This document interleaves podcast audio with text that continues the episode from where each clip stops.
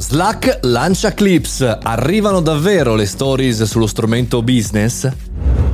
Buongiorno e bentornati al caffettino, sono Mario Moroni e come ogni giorno nel nostro podcast quotidiano ragioniamo, pensiamo, riflettiamo e critichiamo le notizie del mondo digitale. Oggi parliamo di Slack che ha appena lanciato un nuovo strumento video che alcune testate hanno lanciato come se fossero le stories, no? E siccome questo è il periodo in cui in realtà tutti tornano un po' indietro sulle stories, mm, chiaramente parlo del mondo business, per esempio LinkedIn che le sta togliendo, insomma sono andato ad approfondire.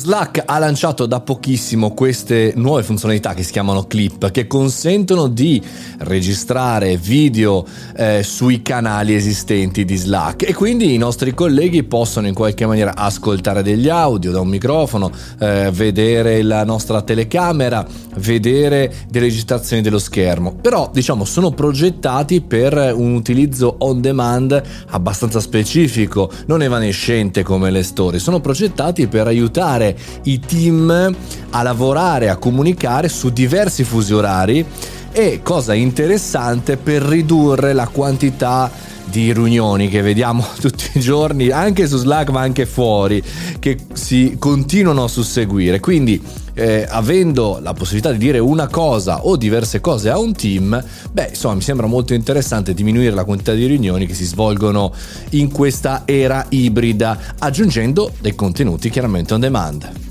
L'obiettivo fuori dalla notizia chiaramente è quello di organizzare le aziende in maniera un po' più intelligente, che utilizzate Slack, che è un software super utilizzato o da altri, il problema è lo stesso, cioè il fatto che ci sono troppe call che tendenzialmente al di là eh, di un eh, come stai, tutto bene, vi dicendo ti vedo bene o ti vedo male, in realtà poi i contenuti sono sempre pochi, frammentati e mai mai mai documentati, perché è difficilissimo fare le minute meeting, cioè i riassunti delle call, perché sono tantissime. E quindi in questo caso potrebbe essere utile appunto non soltanto con queste clip, con questo strumento, ma in realtà eh, ripartire, ridare un'organizzazione, rieducare, mi verrebbe da dire, i lavoratori che ad oggi sono veramente in una situazione ibrida tra incontri in ufficio, incontri, non so, su set, su clienti, su fornitori, quindi fisicamente da qualche parte, solo da casa, sono in mobilità, insomma è difficilissimo e siamo entrati appunto in un'era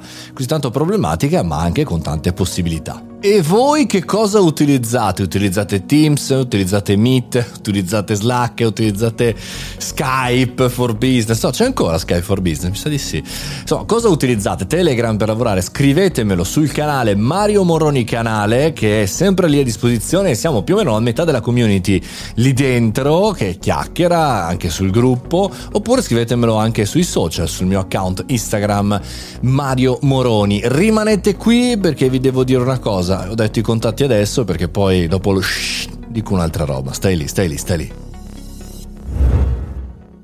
Mi piacerebbe organizzare un evento il prossimo 2022, la prossima primavera-estate. Se hai un'idea o vuoi proporre qualcosa o vuoi essere presente, mario chiocciola mariomoroni.it. Scrivimelo via mail perché sto creando un team proprio in questi mesi. Per tutto il resto ci risentiamo sempre qui al Caffettino Podcast. Io sono Mario Moroni e ci sentiamo alla prossima puntata.